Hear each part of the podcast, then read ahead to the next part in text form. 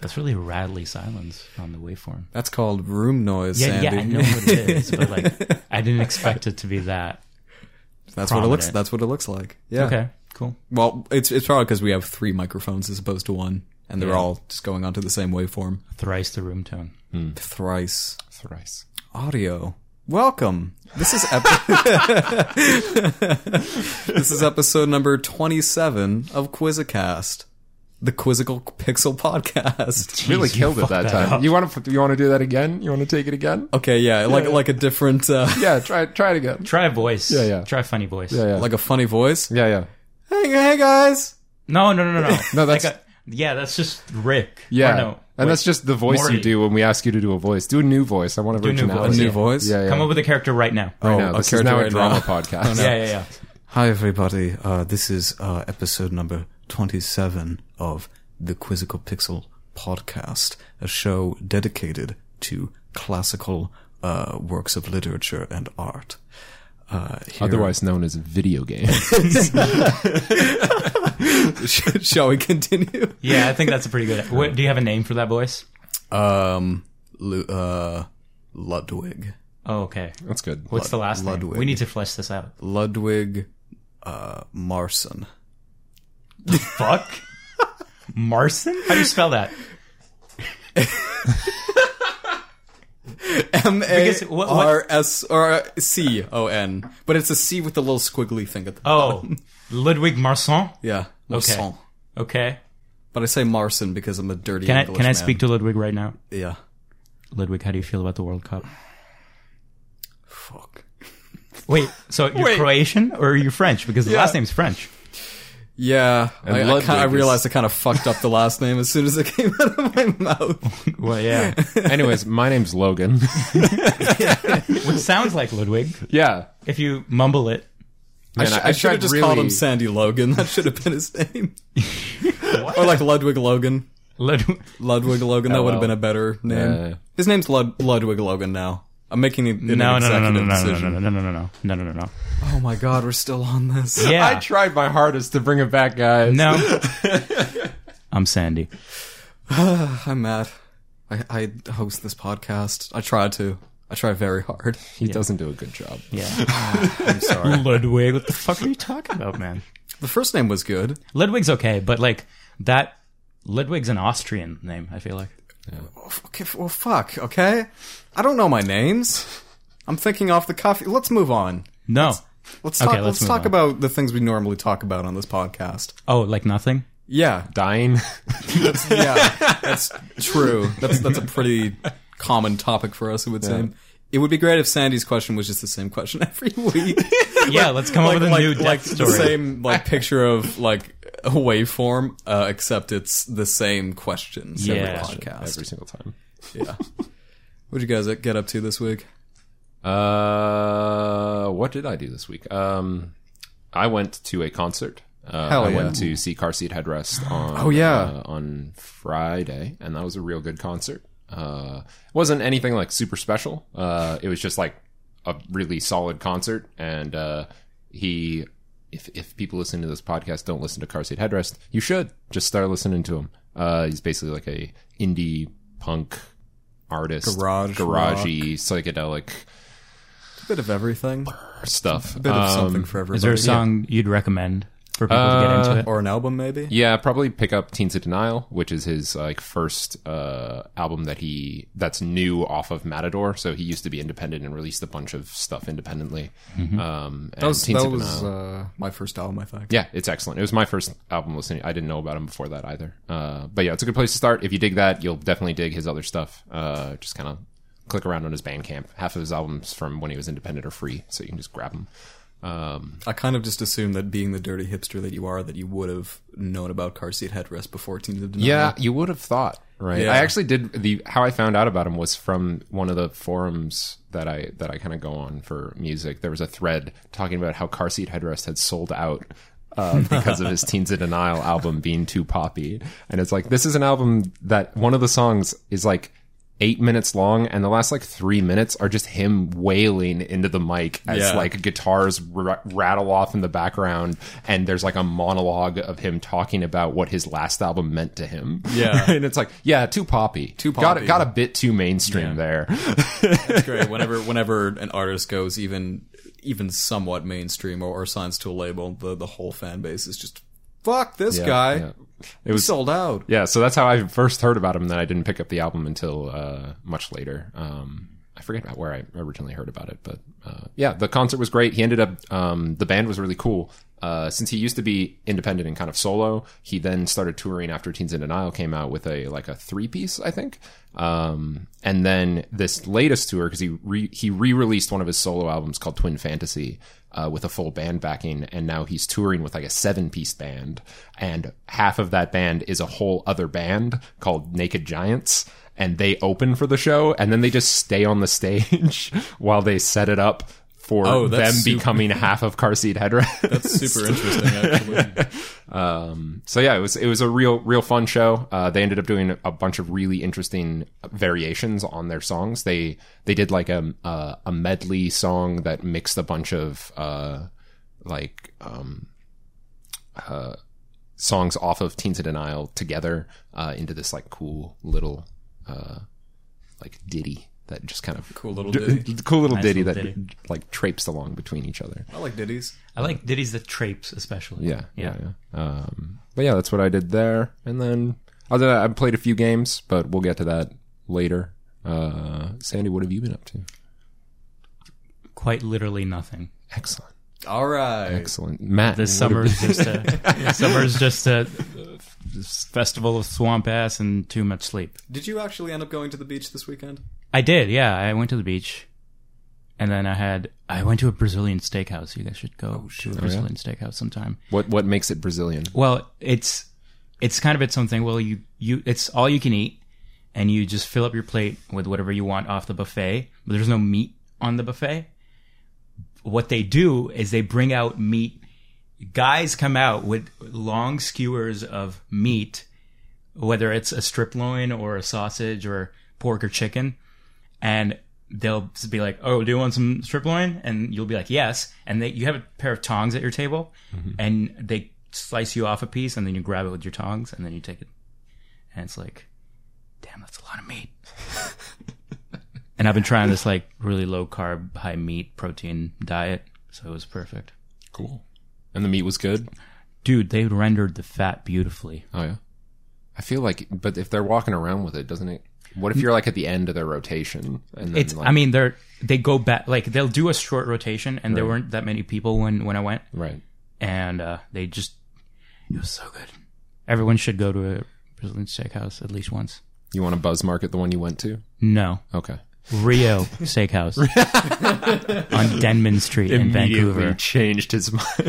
This podcast. I like- is it- it seemed- by- Rio Steakhouse. It seemed like a nice like a better way to cook. homie. a better way to cook. Yeah. Yeah. So yeah, go to listen to some car seat headrest on your drive to Rio Steakhouse this weekend. yeah, and then continue to listen to it while at the steakhouse. Exactly. Very loudly on your phone Yeah. speakers, Yes. please. they they definitely won't take issue with that. Yeah. I mean, Yeah. you paid to be there. It was true, expensive. It's a buffet, so Oh, right. Yeah. yeah, whatever. I like. It. Whatever, man. I don't like the beach though. It's terrible. I, I like agree. The sand's too hot. Gets in everything. The sand does get Let's very not. let's not do that. The sand does get very Yeah. hot. Uh, and Was it down at like Second Beach that you went to? What? So where did you go? Like which beach did you English go to? Bay. Oh, English Bay. And near Denman. Okay. So yeah, there there we are. Go to the beach. Uh, hate it, and then go to the Rio Steakhouse on Denman Street. That's the way to do it. Yeah. What'd you do, Matt? What did I do? Uh, I also didn't do a ton, uh, and my weekend was pretty fucking busy, uh, which is why I couldn't do any any beach or uh, similar activities. However, I did do uh, a special streaming event called Halloween in July, Oh yeah, uh, which is a holiday that I made up uh, and am now celebrating for the first time. and Oh, you made this not- up? It's not even like you just made it up on the spot. and Oh, just you made it up? That's, people don't celebrate this? You made this up? believe it or not, nobody else cele- Wow. celebrates Halloween in July. You're like a pioneer, dude. yeah, I'm really forward thinking. Yeah. Yeah, that's excellent. Yeah, I'm really uh, yeah, you're right, a pioneer. I am really ahead of my time. if you think about it, Halloween should really be in, in July because you don't have to wear like a rain jacket over your costume. That's a really In good point. Yeah, it's but less about- likely to rain. Like, what if you dressed up as Fat Bastard from Austin Powers, right? And it's July.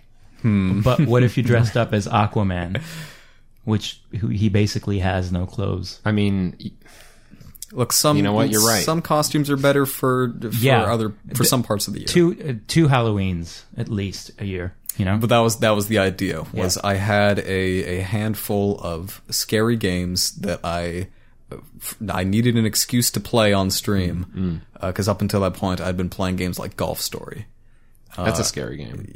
It's Can yes. I mean, that kid was going to get eaten by crocodiles. That's true. There were some scary moments in that game, but it was a very summery game, and I thought, well, I feel like I need some sort of way to to just string together all these horror games and play them all at once.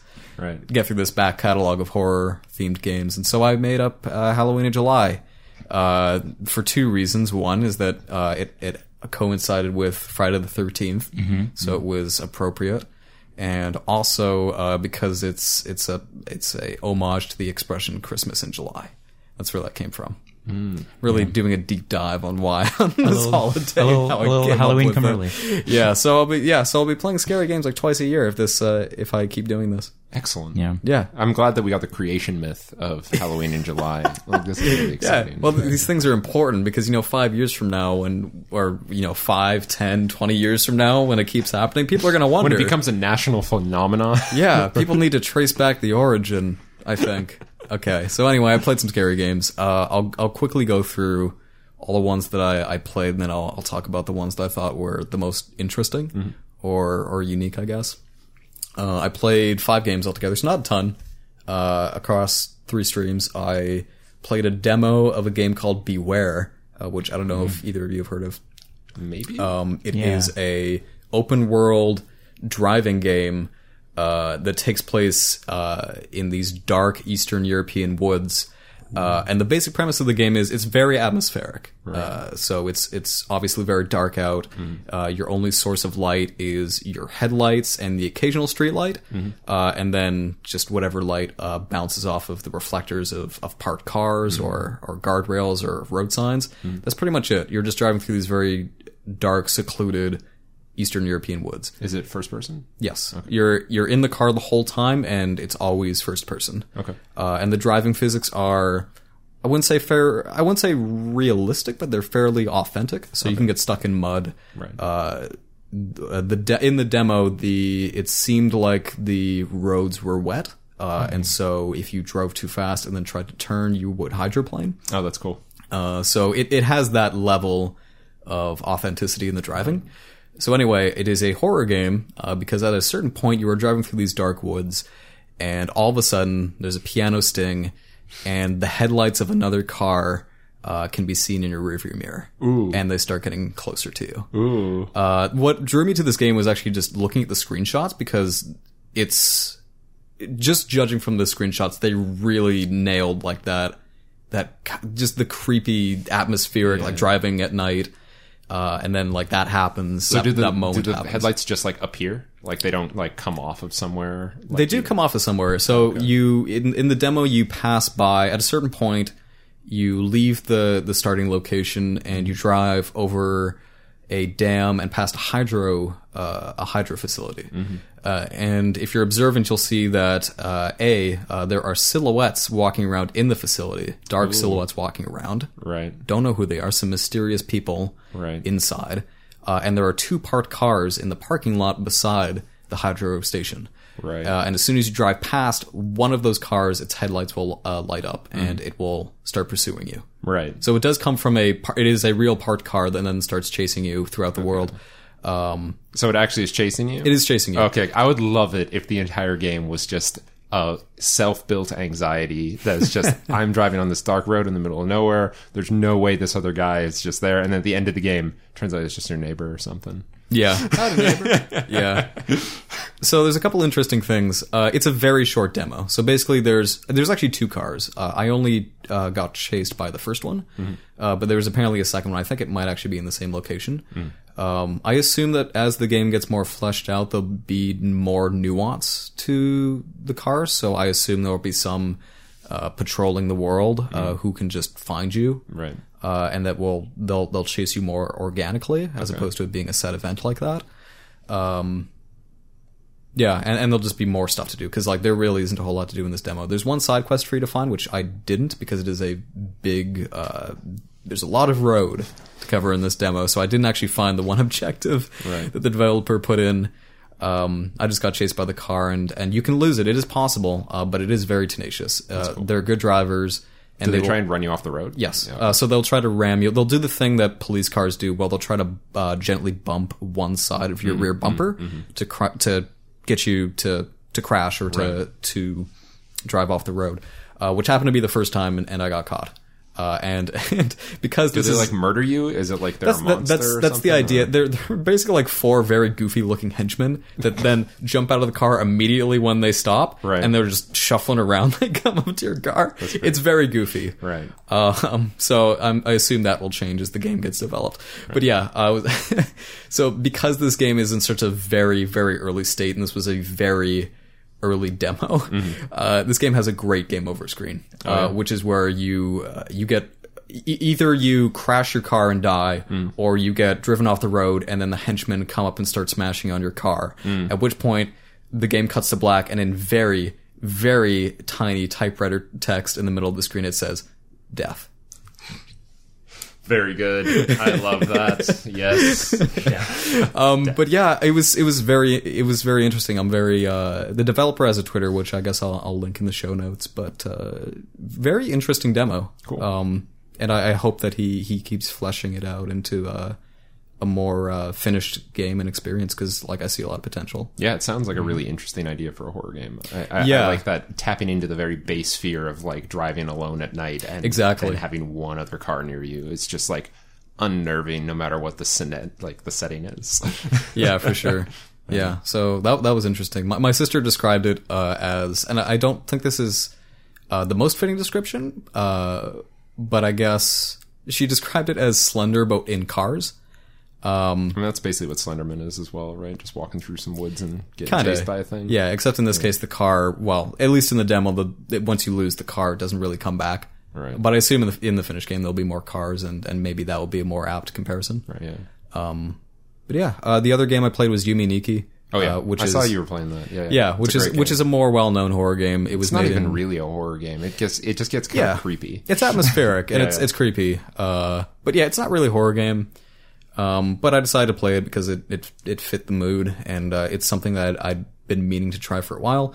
Um, And you played the remake? Or was no, it the original. The original? Yeah, which is free. You can download it for yourself on Steam if you want to. Also, the well, obviously the demo for Beware is free. Um, you can download it off of IndieDB. I'll, I'll link that also. Cool. Um, Yume Nikki was interesting. Uh, I know it's been around for a very long time.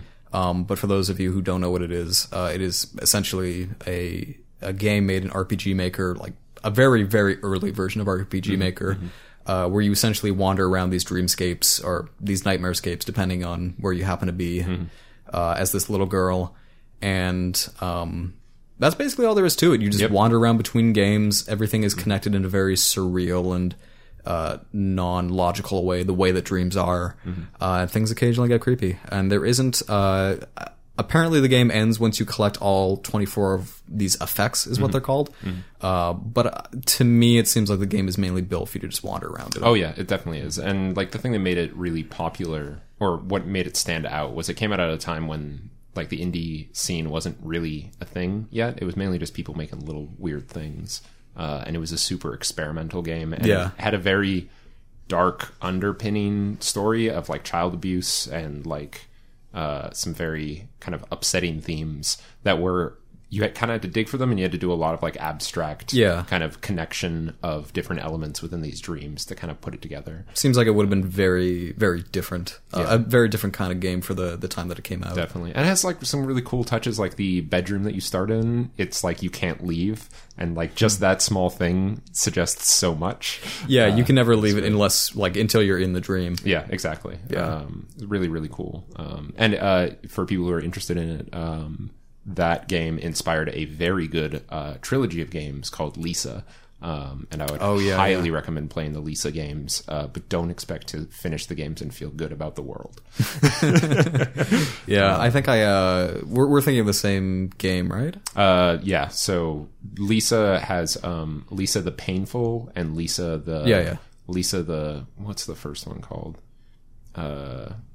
Uh, least like the love loveful or something. Yeah, I, I picked that up on during the Steam sale. So um, So there's the side-scrolling version, that one, but there's a pre, there's a, a prequel to that. Oh, okay. uh, that came out before it a long time ago. That's basically Yume Nikki, but with a much more kind of uh, direct story, uh, and it it directly uh, influences the effects. I mean, the the story that's in the second game. oh, interesting. But they're very different games, uh, like so crazy different games. But both Mm-hmm. of them are made in RPG Maker, which is actually kind of cool. Oh. Like Lisa the Painful really doesn't look like an RPG Maker game, but it's it, it it's like super impressive that it was made in it. yeah, Um, but yeah, yeah, I'll check that out. I, I've been meaning to uh, try the the Steam the side scrolling Lisa Uh, for a while, so I'll eventually get to that. Anyway, uh, third game. I well, actually, yeah, I'll run through the next two, and then I'll, I'll focus more on uh, the other game I found really interesting. So I played uh, Detention was another game I played, which is a indie game made by a small um, uh, Taiwanese studio uh, called Red Candle. Uh, I'll talk about that in a moment. I think I've heard of that. Super Bunny Hop. Uh, it Yeah, was it was one of yeah of, it was yeah. one of the games from his inbox. That's where I first heard of it. Cool. Um, so I played that, and then I played Fear, uh, which is a game that I think most people have heard of. So I played Fear, and it was cool to go back to that game because it holds up surprisingly well for a mid two thousands game. It's all, it very much feels like an early mid two thousands shooter, um, but just the way that lighting and effects are used, and, and because of how uh, good the AI and how well the AI and level design work together in really interesting uh, and detailed ways is is cool. So that was it was fun to finally like actually play that game because I feel like it's it's so well known. Um, but yeah, I, I want to talk about Detention. Uh, those are all the games I played. Uh, Detention was really cool. Uh, so uh, as I said, it was it's made by a small Taiwanese uh, indie developer. Uh, they're actually working on a new game right now in a similar style. I think it's called Devotion. I think is what it's called. um, but it, it is also so. Detention is a psychological horror game uh, that is also set in Taiwan. Uh, sometime I believe in the I believe it's the 60s uh, during a time uh, in Taiwanese history uh, known as the White Terror uh, which was a time where the country was in martial law for several decades, actually. Um, and it was kind of who was the um, who was the the man in government uh, in in the states where there, there was a time where they were rounding up people for being communist uh, sympathizers or anybody they, they thought might be uh, working with uh, the Soviet Union or, or might be a communist spy. There was there was like Reagan? No. no, no, no. This was this was way earlier. This would have been like I'm guessing like early 50s. I think is when this happened. I've completely forgotten his name. Why have I forgotten his name? Anyway, it was they were basically rounding up uh, and either imprisoning or straight up executing uh, anybody who they uh, thought might be. They were arresting and executing people on uh, on grounds of being uh, communist sympathizers or spies or or for any reason relating to that because this, this was doing during the Cold War actually at its height. Um, so that was what was happening. You are you play as a, a student, a female student at this uh, Taiwanese high school. Um, I'll briefly explain the beginning of the game um, because like I'll explain the things that happen in the first five minutes because they're not really spoilers. Um, but you're you're in this classroom in this this time and in this school, uh, and uh, you fall asleep uh, and wake up, and all of a sudden all your classmates are gone. Uh, there's a storm brewing outside, and you look, and uh, on the chalkboard it says typhoon warning. Uh, and so you go, oh shit, uh, time to leave the school, I guess. Um, and so you uh, you you start trying to the game starts teaching you some basic mechanics about movement and whatever. Um, I guess I should have stated off the bat this this is a very clearly a Silent Hill homage. This game is very very Silent Hill like, uh, except it's a side scroller. Okay. So you're carrying a radio around and it's N- no radio, but but it very much goes like it, it has like the same like industrial music in parts. It has a very similar atmosphere, uh, and yeah. So you you are trying to leave the school, and at some point you enter the school's auditorium or, or gym or whatever, uh, and you meet this girl who like she's just asleep on this chair for some reason, and you wake her up, and you're like, "We got to get out of here. There's a typhoon. I don't know where everybody's gone," uh, and so she's like, "Okay."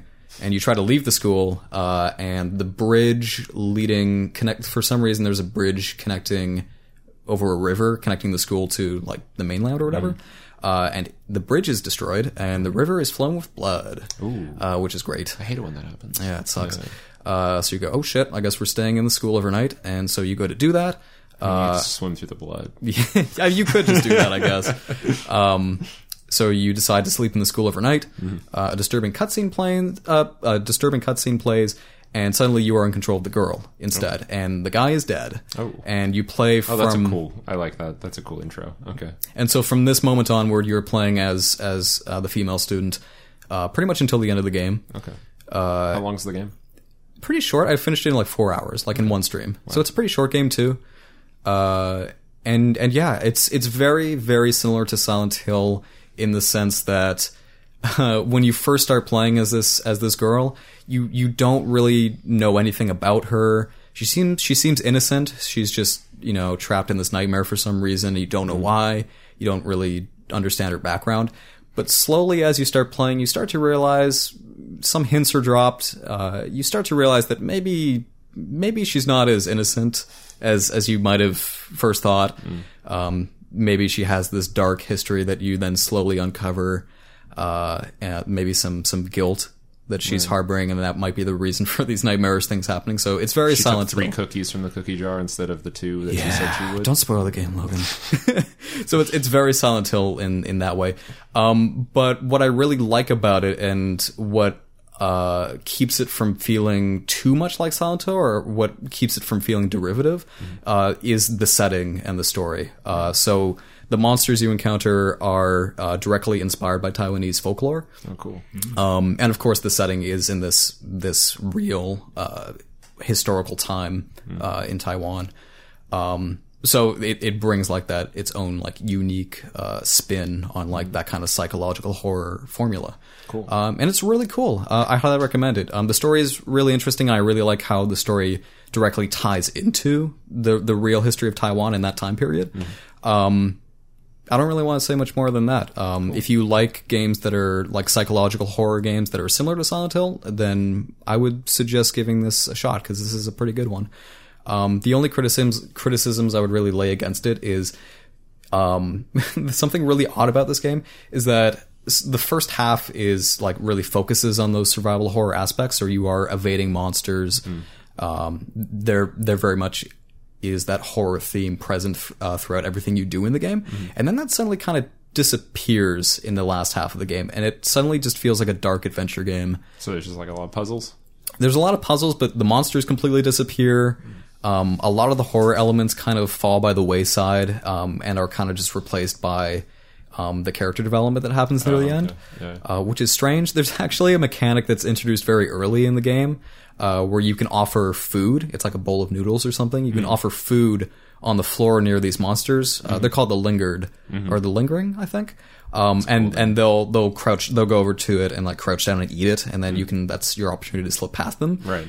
That mechanic is introduced uh, very early in the game, and then it's never used again, uh, which is really interesting. So like, there's a bit of like in in that sense, like there's a bit of a lack of cohesion in in some elements of the game, but uh, it's still really enjoyable. I, I guess it would only be really disappointing if you were strictly looking for a horror experience. Um, but overall, like super super interesting game. I, I think the uh, the the team uh, behind it or or the director, whoever it might have been, um, I, I think they they actually had directly said that they were kind of disappointed by the the lack of representation uh, in the gaming industry uh, for, I guess I guess their culture and and this like specific part of history. So it's it's really cool, and I'm really looking forward to what they decide to do next. Yeah, you mentioned the um, the horror elements from uh, Taiwanese folklore, and there was a game I played a long time ago uh, on my phone, and I'm pretty sure you can probably still find it on on the app stores. But it was called Year Walk. Oh yeah, I love that game. Yeah, Year Walk was super cool. That it was like an app that came with a companion app that you Yeah. had to download along with it, and the companion app had a bunch of Polish folk stories in it that had to do with like their version of the boogeyman or their version of the gingerbread lady and all these other weird things. And you'd had to use that companion app to solve the puzzles that related to those monsters Yeah, in the game. and and then it, super it later like tied directly into the story. Yeah, yeah, yeah. And then uh like the true ending of that game. Yeah, yeah. Like the app would interact with the game itself, and like new pages would be added Mm-hmm. to that app, and they would it would like transform and stuff. It was a real cool idea. It was really Uh, neat. Yeah, yeah. And Uh, and yeah, and like a very unique setting. Definitely, uh, as yeah. well. Was it Swedish? it was Swedish or some Scandinavian country. Yeah. um, I, I don't remember the one. basic premise was that uh, to embark on this what they called a year walk, which I think was like what the day after Christmas or yeah, something. something like Some- so. Yeah, you, sometime yeah, around you that. go into the forest. you you lock yourself alone in a room uh, in complete darkness for like a day or something. Yeah. and then when the time is up and it's it's uh, when it's night, Yeah. you then go out into the woods and you like have a spiritual ex- experience. basically Yeah, it- the year, and I remember I. I downloaded that fucking game not knowing it was a horror game. I was like this fucking idiot who was just like I was like starting to get plugged into a bunch of game dev channels, and some of the people on that were like talking about this weird game that was coming out. And I think this was right around Sword and Sworcery getting released as well. And so I was like really up on weird mobile games. And I download that game, and then I get to like the first. There's like a jump scare at one point in the game with like this lady in the forest, and Yeah, it's just yeah, like yeah. I like drop my phone and almost crack the fucking screen because I wasn't. I was like, man, this game's kind of creepy, but I mean, it's fun. It's a puzzle game, This- and then like this fucking loud jump scare happens. I have headphones in, and I'm just like, ah. it, it is it is the most jump scare of jump scares. I, I know the exact one you're you're thinking It's of. like the face that comes up. yeah, yeah, yeah, yeah. I was I was playing the phone, or I was playing the phone. I was playing the game by myself in bed uh, in the middle of the night, and that happened with headphones in, and, and yeah, some. I think thing. actually was my, just my reasoning was I played Sword and Sworcery, and that game is not a scary game. It's just that's like a chill game to play. Everyone in it is like, sup. And like, it's like even their voice lines are like, "How's it going?" Yeah, just sit by this sit by this fire I've lit. Have a dream. yeah, yeah, it's great. Uh, and then I played Year Walk, and they were like, "No, fuck you." Fuck you. yeah, so that was my my Halloween in July experience. the new greatest tradition. Yep, the greatest of. I can't call it an annual tradition yet because I have to do it a second time for it to be annual. but once I do, yes, it'll be It's a a- real a holiday. hopeful annual. If you call a- it if you call it annual right now, you're making a social contract and you're more likely to adhere to it. there we go. That's true. It is annual. Okay. I It mean, is annual. Yeah, it is annual. The annual starting next year. Halloween in July. Halloween in July, and it is a it is a real Canadian holiday. Yeah. Real Canadian Uh, it's a stat holiday. You get time and a half. you do, uh, Yeah. you do not even have to show up to your office job. yeah. As long as you play scary games, you will still get time and a half. but they will check. You have to you have to log it. Yeah, they they look at your Steam time played. At least eight hours of a horror. game. Yeah, and it has to be a horror game. Yeah, and you have to film yourself doing it because you can't just leave on your horror game and then just Yeah. walk. And it has you have to be using a webcam. yeah, exactly. And you have to scream very loud at it's every a very narrow holiday, and you kind of need a certain amount of affluence to be able to even participate in it. But you know, it's the way the Life's a bitch. So that's what I did with my time. That's how I spent. my time. That's how I spent my time. world. yeah, Oh, Yeah. man. yeah. Have you been playing any games, Logan? Uh, yeah, I have like two games that I kind of want to talk about. Um, and I, they're very different games. Uh, very not horror games. Uh, I've been playing one game that literally the last the last podcast when I mentioned uh, Opera Omnia, that game by Stephen Lavelle. I mentioned that another game he had made was called Stephen's Sausage Roll, uh, and I bought that game a long time ago. Uh, and I played what I think was like maybe a sixth of the game, like one sixth of that Oh, game. really? And then I kind of bounced off of it. I was like, this game seems really cool, but it's really hard. and uh, I had just finished The Witness, and I was like pretty puzzled out. Yeah. Um, like The Witness was excellent, and I did like a near 100% completion of The Witness just from wandering around. It was exhausting though. Yeah, and I was just like, okay, uh, that was fun, and I, I enjoyed being on my little mist like island with my panel puzzles, and I don't want to push around sausage rolls with a fork. Um, and so, uh, yeah, I kind don't of want to put push around Stephen sausage roll. so after mentioning it on the podcast, I was like, oh, you know, I should boot that game back up and see what it's like. And I booted it up, and I was immediately hooked. I was just like, oh shit, this game's real good. Uh, so for people who don't know, Stephen Sausage Roll is a game by Stephen Lavelle, otherwise known as Increpare or Increpare, I don't whatever. The, the, the jury's still out on that one. Yeah. Uh, yet again, great games like Opera Omnia and uh, Find Find the Butthole. Uh, Which I played, by the way. Excellent, Because I needed to link it for the show. I show saw you linked it in the show notes, and I was like, Matt totally played this game. I did, and you were right. There was quite a surprise waiting for me when I found the butthole. Now I gotta play this game. it's in the show notes. It's easy to find now. Yeah, yeah. yeah. I also like that the name is all lowercase. Yeah, it's so good. Uh, so he made this game called Stephen Sausage Roll, and uh, the game you play as a little little spherical man with two little feet and a very strange fork that has like five prongs on it. Uh, that is come strange. out come out three dimen- It's like a three dimensional fork. Uh, so it comes out like for, for nobody can see this, but imagine like a compass rose and the the tip of each uh, direction it like extrude out a point, uh, and then from the center of the ro- the compass also extrude out a point. Um, oh, yeah. You got it? Is that good enough for yeah, audio? yeah. I think so. Yeah? All right. Um, if you didn't get it, just rewind like 30 seconds, listen to it again, and just envision it in your mind's eye. Um, anyways, uh, how the game works is like you have this fork, and you can only walk in the direction your fork is facing. Uh, If you press left or right, the only way you control the game is just WASD to move. Um, if you press left or right, you rotate the fork, uh, and you don't do anything else. And if you try and rotate into a wall, you can't rotate. Um, and uh, the goal of the game is to walk around this uh, overworld that uh, has all of the puzzles on it, and when you step onto a puzzle, the rest of the world kind of sinks into the water, and you're left with just this little island of a puzzle that you're doing.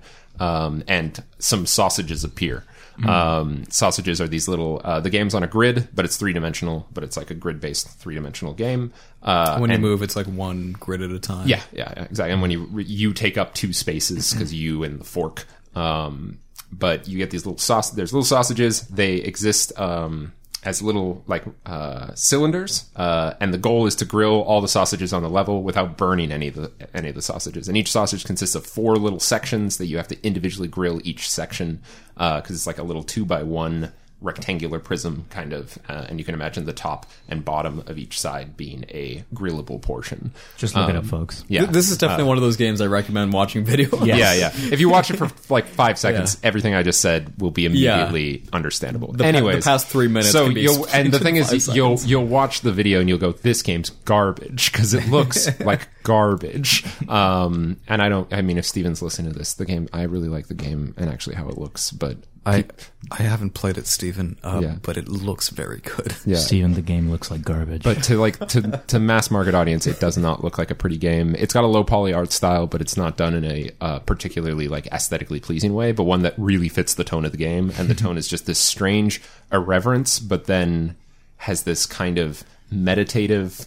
Uh, kind of self-aggrandizing tone to it, where you like as you walk around the overworld, you find these little like pedestals that just say kind of like grandiose statements that don't really mean anything right? Like you end up coming upon these big these big like um ruins and you find like a, a, a little pedestal that says like they stand even though those who built them are gone. And meanwhile you're pushing around fucking giant sausage rolls and grilling them for a puzzle. Um so now onto what makes the game great. Uh this is this is basically just a block pushing pushing puzzle puzzle game and Sausage pushing. Thank you. yeah, sausage pushing puzzle game. And uh, the best way I've found to describe it was I had a, I had a conversation with a friend of mine who's uh, currently uh, working as a level designer at, at a uh, company making a puzzle game. Uh, and as he was doing research into puzzle game design, he re- he he kind of came upon this little nugget of wisdom where he was like, when you design a puzzle game, you don't design the levels for the puzzle game. You just design all of the mechanics for the puzzle game, and you uh, adopt, you design as many as possible, like as complex as your puzzle game is going to be, and then you make the levels based on those mechanics to slowly make the player have epiphany moments about the mechanics as you play through the game. Oh. right. So then each hmm. level is designed to use a subset of those mechanics and then reveal them as you go through them. Right Matt just had an epiphany about it. right? so Stephen Sausage Roll, there's almost always one solution, but that solution isn't like you have to make all of these moves in exactly this order. It's usually there's just something you have to do. And the thing that makes Stephen Sausage Roll phenomenal is that it has like probably over a hundred puzzles. I'm I'm probably about halfway through it, I think. Um, and literally every single level I have an epiphany moment about the mechanics of the game. This is a game where the only mechanic at the beginning is push your fucking sausage around with your fork, right? Like it's crazy that you have you there's like these moments where you realize you can do these things with the sausages that you had no idea, or that there's this way you were thinking about the sausages because of the previous levels that your mind just wasn't considering this other option that then this other puzzle forces you to think in, right? Uh, and some so like a minor there's like just spoilers for this game kind of i like don't want to look at gameplay of this game because there's been moments of this game where a thing happens and i'm like holy everything's changed. Really hyping this game up for me. yeah it's great. It, but it's like and the thing that's s- small addendum uh the game's like $35 right? And that was like a very deliberate choice it seems by Stephen Lavelle because he's marketing to people who will go oh why is this game priced more? It must be worth that much. Because it has like 98% user reviews. Like everyone says this game's amazing right? So he just priced it really high because yeah it's a good idea. Um I bought it at full price. I think the only time it's gone on sale was the Steam summer sale and I was and it was like six dollars. Oh, why didn't I pick it up? I'm sorry. Oh, I made a big mistake. But one of the early ways you find out that it like one of the early ways that you learn a new mechanic is that when a sausage is up against the wall and you walk into it, your fork pierces the sausage, right? And then you suddenly can move around with the sausage pierced onto your fork. But you can't pull it off unless you move it so that the sausage is blocked by a wall and then you back up and then like one half of it is yeah, like yeah, yeah. So then you the quickly find out that if you pierce a sausage and it's lengthwise, there's no way to get the sausage on your fork. Uh, so there's an undo button where you just undo. You can just hold down the undo button and it undoes every move back in chronological order, and it's phenomenal. So basically, when you pierce the, the Yeah, you just go fuck and then you come back. uh, uh, but one of the the the epiphany moment, like that's like a minor epiphany moment, uh, but there's a bigger epiphany moment on one of the levels that you realize that when you pierce a sausage, you um, can suddenly strafe. Uh, and strafing you could never do before. You Oh. could only walk in the direction of the fork, but suddenly you can't rotate anymore because you have the sausage pierced. So you can strafe now, and there's puzzles that you need to strafe around certain areas to actually get through them.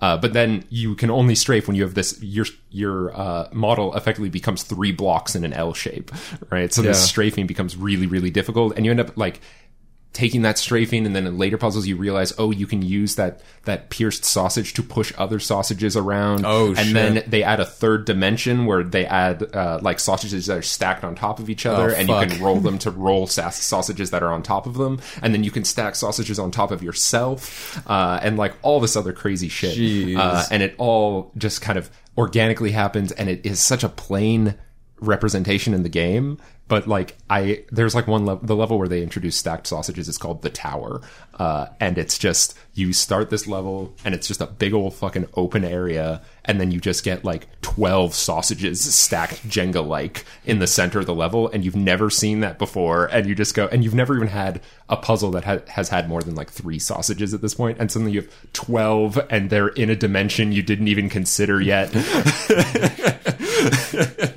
and you just kind of sit there and go, "What the fuck?"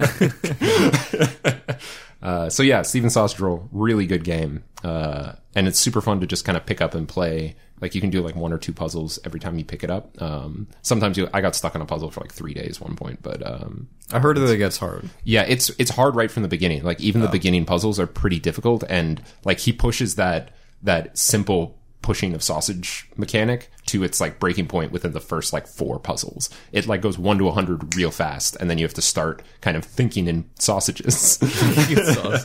Thinking but then sausages. but then it like it has like different areas you go through. Like you need to solve all the puzzles in one area to progress to the next, Yeah. right? Um, and now I'm on like the fourth area now, uh, and now I'm like I come into a, a level and I just I just like get it right away. I see like the thing and I understand the epiphany that I'm supposed to have and I immediately do it. and it's like a really good feeling when you just like blaze through like four different puzzles when the puzzles used to be taking you like an hour each. Yeah. Uh, and then you hit another fucking puzzle where you're just like, oh, I guess I guess there's like this other crazy new thing that I didn't anticipate in the game. Um, but yeah, that game's really cool. Uh, other game, I'll talk, I'll talk less about this game because I only have like three things to say about it because I've only played like two hours of it. But I picked up the Klei game called Hot Lava. Uh, hot Lava is a game about being a child and pretending the floor is hot lava uh, and jumping all of the furniture to stay away from the hot lava. We've all been there. Uh, so that's a great concept for a game. But what I didn't realize until I watched the trailer, uh, which is what got me to buy it, was um, it's a Kreedz climbing slash surfing game. Uh, and if you don't know what those things are, uh, Kreedz climbing and surfing are a mod community based game mode uh, from Counter Strike and by extension then Team Fortress 2 and Team Fortress and stuff like that, uh, where people found weird bugs in the uh, physics engine of the source or the physics part of the source engine, uh, and found out that you could do all these weird things like uh, bunny hopping and and uh, and air strafing were things that were pretty obvious. Bunny hopping being you can keep jumping right right as you hit the ground and you'll keep your speed and sometimes even increase your speed. Uh, and air strafing meaning you can uh, move diagonally while moving through the air and you'll actually turn in the air and increase speed at your diagonal rate. So if you combine those two things, you can bu- keep bunny hopping if you do these very exact jumps and get up to insane speeds. Yeah. uh, Quake did it. happens in speedruns. Yeah, uh, yeah, yeah. A lot of Source speedruns do it. Uh, in Quake speedruns, they do it. Quake, it was huge. Um, and uh, some games like Quake Champions, the one that I talked about a while ago, has just made it into a mechanic, and they just made it really easy to to, uh, to bunny hop. Um, so these things combine together uh, to make something called Kreedz climbing maps. So Kreedz climbing were these precision platforming levels made within the Source engine that you could play in Counter Strike that were all based around incredible skill at these uh, types of mechanics, including like air strafing around corners or doing these huge spirals down these giant maps. Uh, and then they found one other thing called surfing, which is where you could have these angled planes uh, that when you press the right uh, movement key against them, but not forward, you could slide on them and gain an unending amount of speed. And you could end up just doing these crazy maps where you'd have these huge ramps that would go down and then jump all the way across the map. And you'd end up having to air strafe your way into like a hole that's like 10 miles away and all this other crazy stuff. Um, So is this? So is Hot Lava like a game based on that? So, and it's crazy actually how how they've how they've managed to try and take this super niche genre and make it popular. Like you can tell they're trying their best to make this like not incredibly niche like it usually is. Yeah, yeah. Because I was a huge fan of surf maps. Not as much Kreedz climbing. I wasn't good enough at that. But surf, you can just fucking press the right key and do fun stuff for a while. Uh, but but hot lava does so i picked up i was like okay cool it's gonna be like a single player game. You run around you do you do platforming challenges. They had they had air strafing it and stuff like that. Uh, and it's based around like 80s slash 90s cartoons. So you're like this kid and you play as like the action figures jumping around the room and stuff like that. Uh, really great aesthetic really good presentation. But what blew my mind was how much so how much they stuck to the mod community's idea of the game. So much so that I started the game. You get a little tutorial level where you jump around your house and then you go to your bedroom because you're a kid. Um, and like it's this great little thing where you're watching a cartoon. Uh, and then it zooms out from the TV, the, like the CRT, and then you're sitting on the couch, and then your mom calls you and says time for bed, and so there's just like a flash, and all of the floor just turns into bubbling magma, and there's like a demon chasing you. It's real good. Um, and then you finish that, and then you wake up in class at school, and there's no lava on the ground. Uh, but then you go to the gymnasium, and there's like some places to learn how to jump and stuff. And then I entered the first level, and I jump into there, and suddenly I'm in an online lobby, and there's a bunch of other people playing. And in previous, in like the mod game, everyone's collision would be turned off, and you just have everyone running the game, and there'd be a kill feed because everyone, it's a Counter Strike game, right? Yeah. So if anybody dies, it would just say they died, right? And in this game, they have the kill feed, even though it wasn't. This was, wasn't a game. There's a kill feed, and every single guy is killed by lava. like every single one is just killed by lava, and you have like everyone's things jumping around. They have voice chat. They have What like the yeah, hell? they have all, you have ghosts as well of people doing it, and like It's insane. Oh, they even have like a, a setting for mouse wheel jump, which how you bunny hop is you bind uh, jump to mouse wheel, uh, so you can just spam it when you're about to hit the ground, so you don't have to do timing. I think well. even in Overwatch that Yeah, happens. that's- like yeah. Lucio players do yeah, that. yeah. Uh, I think there's even like bunny hopping in Overwatch. Uh, I think you like there's minor bunny hopping in. Yeah, well, I know that like for Lucio, if you if you jump immediately after like subsequent wall rides, you. Oh, just yeah, keep yeah. getting speed. Yeah, yeah, so that would make sense if they did the the scroll wheel. Yeah, that's, yeah. that's taken from that. But yeah, it's just a setting in the menu. It's just scroll wheel jumping, and you can just toggle it. Uh, Hmm. But yeah, God, it was so, and it just blew my mind, and it immediately went, "This game's awesome," and I just like. I like I meant to just turn it on and play it for like ten minutes. I ended up just sinking two hours into it, and I, was, I can't wait to go back and play it. Actually, um, it was just But what are you waiting for? Let's end this fucking podcast. but yeah, uh, hi- highly recommend Hot Lava. Klei keeps knocking it out of the park. They're they're really killing it. Love that. Love that. Stuff. Wait, studio. is Klei? Yeah, it was Klei. Oh, I completely Yeah, yeah. fucking missed that. Yeah, yeah. I, I did mention it. Like it was the first word that I said, so I understand that you missed it. okay. Um, I'm consistently surprised by like uh, I'll hear about a game and then somebody will say, "Oh yeah, it's made by Klei," and I go, "What? Yeah. Again?" Yeah, they have so many different genres they're making it now. They had like Yeah. uh, they had Shank, they had Mark of the Ninja, uh, they had Don't Starve, and then, Uh, the most recent one that I discovered was Oxygen Not Included. Yeah, yeah, yeah. That was I didn't even know that was Klei yeah, yeah, until I looked into it. yeah. It's super cool. They're they're doing a real good job. Yeah. Uh, but yeah, those, are, those are the games cool I studio representing the Great White North. Yeah. Yeah. Is okay. I, I, I do have one question. Mm-hmm. Uh, is there anything in the kill feed other than lava that kills people? I haven't seen anything like, and that's what just blew my mind about it was this thing is legitimately just there so that it can feel like the mod. That's great. like I was right when I saw, it, I was like, "That's fucking hilarious." and I didn't even yeah. realize there was voice chat until I was like halfway through a map, and then some guy just goes. Hey everyone, what's going on? And then like this inane conversation started just like in the mod because when you're like surfing in the mod, everyone, no one's talking about the game. No one cares about the fucking surfing or the Yeah, jumping. yeah. Everyone's just talking about bullshit, and it just becomes a chat room. That's fantastic. TF2 trading servers were a lot like that Oh, too. yeah, like yeah, there yeah. was real trading happening. Uh, and some people are like fucking around, like actually shooting each other. But there was also just a lot of like, just com- just like mundane conversation, Yeah, yeah. just people hanging out. yeah, I kind of missed that. yeah. Well, I, I mean, it seems to be alive and well in hot lava, which is cool. Uh, Nice. Which I did not expect that to be. if you if, if you're looking for that kind of experience in Yeah, yeah. in a video game, then then go check out Hot Lava. I haven't reached the surfing levels in it yet, but there was a hidden secret in the first level that required you to surf, even though they haven't introduced surfing to me yet. Uh, and it looks like they just like cranked up the speed no- like nozzle whenever you fucking surf because I got on the surf thing and it just went and I was like I can't wait till I hit their surf level. This It's just gonna so sounds much fun. funny. This Oh, yeah, it just sounds fun the way you're describing. Hey, if you want to play, just go on to TF2 and just go to their custom browser and just type in surf in the map, um, and you'll find like 70 servers of people still playing surf maps. Uh, all been for a free. very very long time since I've launched TF2. yeah, me too. yeah. Yeah. How about you, Sandy? What have you been up to, game wise? I played a mobile game, Hmm. but then I stopped playing it because there were too many ads. That's what happens. I forget what it's called. I could look it up. My phone's right there. But it's like it's like either Mask of the Tombs or the Tombs of the Mask. Fuck, I'll look it up. I was gonna say uh, we can look this up right now. Can you Yeah, explain it while you're talking? Tombs you're, of the you're it? Mask. It's like you swipe and you hit your char- little character, like eight bit character, up against a wall, Right. And then you swipe from there. It's Right. Tombs of the Mask. So is it like a wall jumping game? Like you no, it's not. It's not wall jumping. It's it's a two D. Like I guess it's top down. Right. Um, uh, it's Tomb of the Mask Okay. is what it's called. Uh, Ooh. yeah. Neat. and it's eight bit. And Oh, shit. They w- what I noticed first was when the the game boots up, Mm-hmm. there's a separate company that did monetization for it, and I'm like, oh, boy, Developers Oh, need to make money, man. yeah, yeah, no, no. I mean, it, this game is didn't hook me enough for me to buy it. Hmm.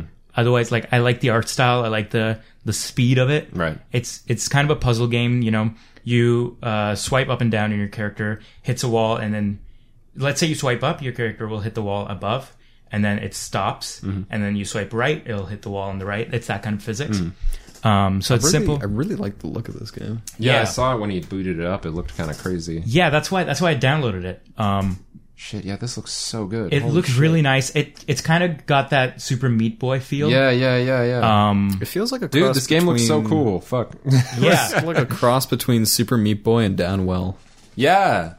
Right, And like 1001 spikes as well, actually. Yeah. It's right. very similar to yeah. 1001 Speaking of which, spikes. it does have spikes yeah, I saw that. Yeah. that yeah, you yeah. can hit on the wall, and they pop up sometimes when you pass through them. um, and you collect coins and stuff.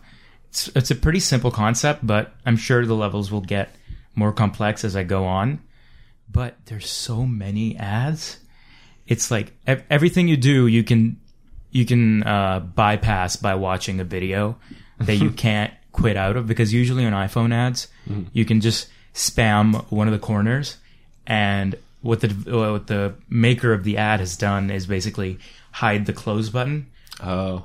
but it's still there. You can't see it, but it's still there. If, and if you keep spamming one of the corners, either the top right or the top left, you can eventually close the ad. Can you pay to remove the ads? Yes, you can, and there's a subscription. Oh. Uh, so you pay every month. That sucks. Like that. It, there's not a one-time thing. Damn it.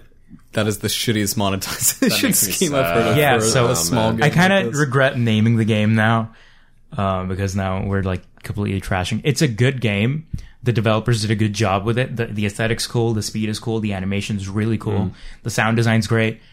Uh, it's just the monetization Yeah. yeah. is so. Uh, Typical. of it's. mobile I guess it's typical, Subscription's but new. I mean, I haven't heard of that before. Yeah. yeah, it's like for a diamond membership, you can you know Oh my whatever. God. Um, and you know that's it's crazy.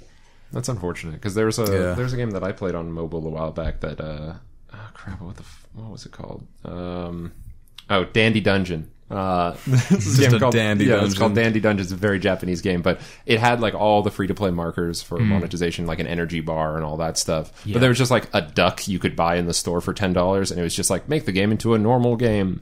Uh, and it like you buy the duck and the duck's like this energy duck who always fills you with energy so you don't have to deal with the energy system anymore and it just becomes a normal fucking game. Oh. uh, and I, I bought that immediately after I realized the game was really good and I was like sweet thanks developers. If I if I ever if God forbid I ever make a mobile game and then have to outsource the monetization to a separate company, oh yeah uh, I'm going to make sure somehow that the way you remove ads or, or anything like that uh, is to buy a specific item and the description of it just says make it a fucking game. make it a fucking Just normal make it a game. normal game normal game time Yeah. and it lot- costs like a buck. I don't know. a lot of the times I'll just because these a lot of these ads are interactive and they're ads for other games. Mm.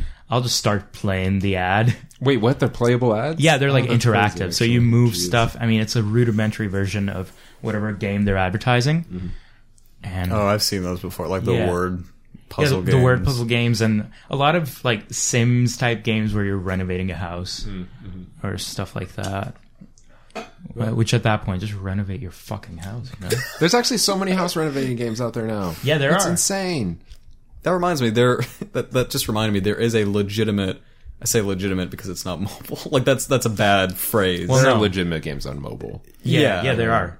There, uh, this this is a okay. This is not a mobile game. Uh, it is a small indie game. Uh, I wish I remember the name of it. I'll try to find it if I can. But it's a small puzzle game based on feng shui, uh, which I was. Oh yeah, I know that game. Yeah, yeah, yeah. It has like a like an IKEA type uh, art style to think it, or is it like I don't know. I might be thinking of a different game. I saw a glimpse of it. Was like that's cool, and then Mm-hmm. for some reason forgot or just didn't bookmark it. Uh, but I, I should go back and find that because it looked interesting. Yeah, man. Yeah, that's just a shame. That game looks cool. Yeah, it but does. Just kind of has the same pitfalls that a lot of mobile. Games. I already do. installed it. Pitfall's I'll play it great. I'm. I don't really play mobile games anymore. Like mainly for that, that Yeah. reason. I just yeah, I mainly just listen to music. Yeah. Mm-hmm. I, I used to have a lot of mobile games Yeah. back when I had uh back when that was like super novel or like yeah. or like the days of the the iPod Touch. yeah. yeah. Having one of those and and the fir- the first time I ever um held not an iPhone, but uh, it, w- it would have been an iPod Touch. First time was uh, I was really young. I must have been like around age thirteen, maybe a bit older. Uh, and I used to be in a band. I was in a cover band, and our our guitarist at the time uh, had an iPod Touch, and we were hanging out like backstage for some performance. Uh, and he's like, "Hey, you want to look at this?" And this is the first time I'd ever held or used used one of these before. And I was like, "What? You're telling me you can play games on this? This is a phone, but you can play games on it?" Mm-hmm. And say, "Yeah, check this out." And I, I think he had like Doodle Jump or something, Yeah. Yeah. or or Pocket God. Right. Yeah. yeah. And I was like, "This is incredible!" And they said, "Oh yeah, we'll watch this." And they opened the Zippo lighter app. it's like, holy oh, yeah. shit! Apps have changed so much. Yeah. This is incredible. I, I had a Motorola flip phone at that point in time. Or everyone had that like the skateboarding game, Oh yeah. Yeah, Yeah. yeah, Yeah. yeah. and I was like, damn, I, I want an iPod Kickflip. Touch. Yeah, that thing was so cool. Actually, Yeah. shit. I remember I got like a knockoff fucking touchscreen phone called the Samsung Instinct, and I got like Dig Dug on it, and like, I was just like, hell yeah! I just got really good at Dig Dug.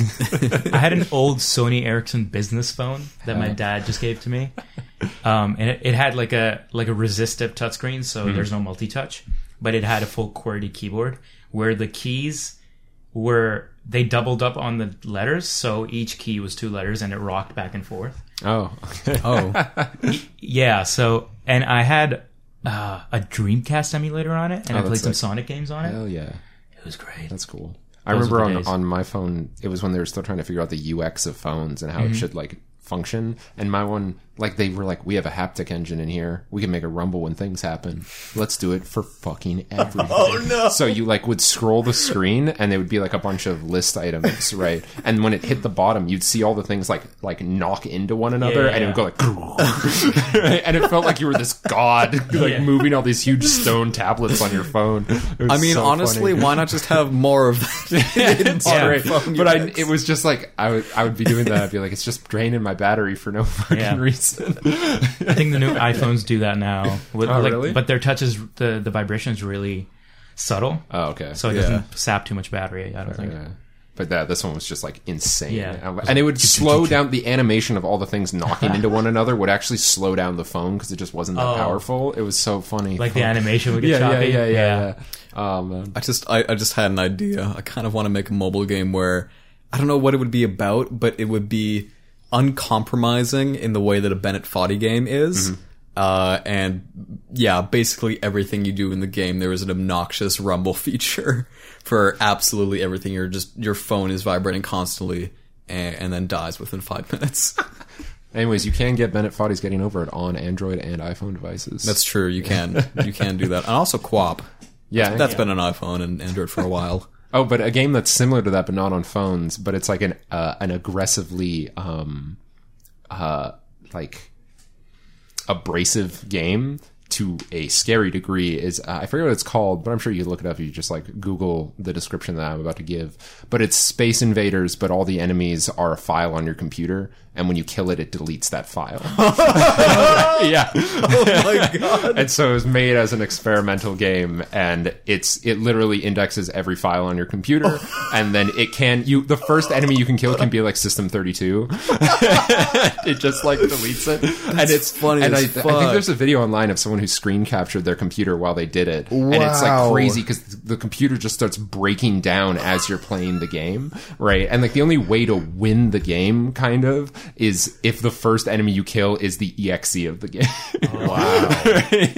Uh, but yeah that was a crazy ass fucking game I think I need to play this game, but here's you need a you need a computer you don't care about anymore I think that's right? what I would do is I would I would stream this game and I would I would get like a burner laptop Yeah, yeah. that I don't care about and uh it would still suck because as soon as you mess something up like well stream's over guys that was a fun game to Yeah, look you at one playthrough of it and that's it yeah but Or I- like- yeah Or like the developers set an, an insane requirement for the GPU for no reason. You need a 1080 Ti. yeah, you, Oh. need to, you need to ruin your really good Yeah, you need an i7 like 8750 or whatever the new one is. every time that you you fail uh, it overclocks your GPU to a dangerous amount Yeah. and your hardware dies. yeah But actually, it's just mining Bitcoin with your GPU. I I will link this game in the show notes, but I recommend you don't play it. yeah, don't Yeah. play it. Unless unless you have a laptop kicking around or, or some some like computer you're not doing anything with. Mm-hmm. Then try it. Don't try this on your Yeah, your we your accept day-to-day no computer. liability for you playing We this game. Quizzical Pixel and its and its subsidiaries do not accept any responsibility for you destroying your computer. Exactly. That's legally binding, folks. Legally binding. Or unbinding. We're not bound to. You are now bound to law. you are bound to responsibility over your own computer, not us. That's how that works. Well, video games happened this week. Yeah. They Yeah. just keep happening. They Just keep happening. I think that brings us to our our, our now recurring segment of the podcast. Oh fuck, we forgot to get the the intro music for this. what? Oh. Oh, Yeah, I- we I guess I can add it in intro. post. I'll Yeah, add it in post. San- Sandy, Don't have a question.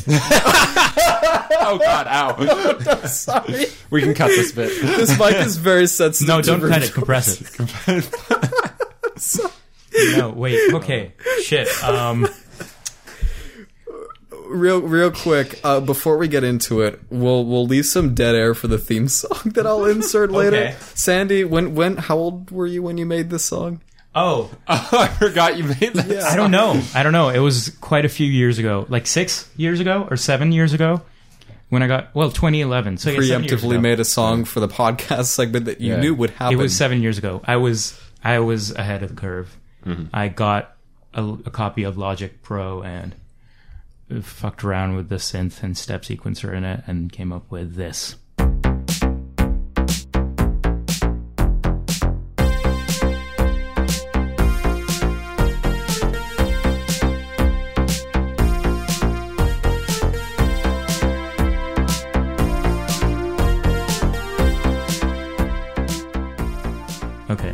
Wow, and that then you was end, and then you end with yeet. and, and then you end with yeet at Oh no no no no. That's your thing. no Yeah. but you did it last time Yeah, that's true. But that's only because it was your thing. okay well I'll, i'm gonna play it a second time and then we'll No. add the yeet. I don't want to yeet. All right, so we're doing it again. Do not yeet when I don't. do not make me yeet, it's sir. playing a third time sandy sir, do not make me yeet. I, I'm just dropping just edit it in right before he said yeet right there, and then, then we're good. just do don't make me guys. say and then cut, play the song, and then have him say. You don't yeet. realize after this podcast I'll be typecast as the guy who the the one who yeets. I mean, have, are you saying you're not that man? No. I'm not the yeeter. I, it's better than being the dabber at least well, yeah, me. but but I'm not I'm not the dabber either. None of us are Dab the at the dabbers. I've never dabbed in my life. I've I dabbed don't intend seventeen to. times. What's like a word that you think is not the connotation of it is off? Is that the question? Yeah, that's the question. Okay. What's a word that I What think or of? a couple of words? that? Okay, do you mean like this word doesn't sound like what it means? Okay, here.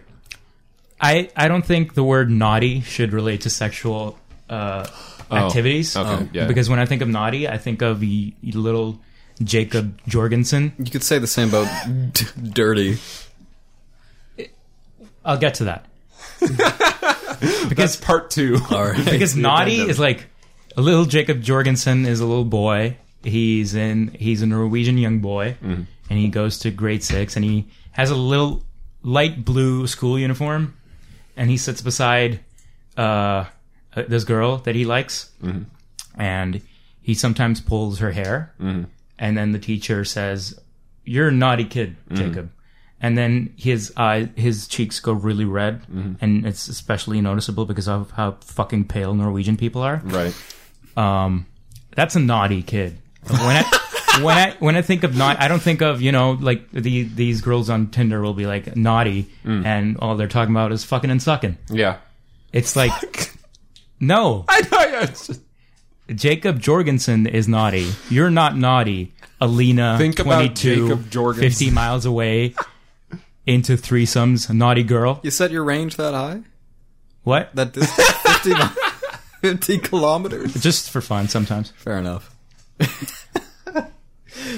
So I'm yeah, and, and of a word dirty now. is the same thing.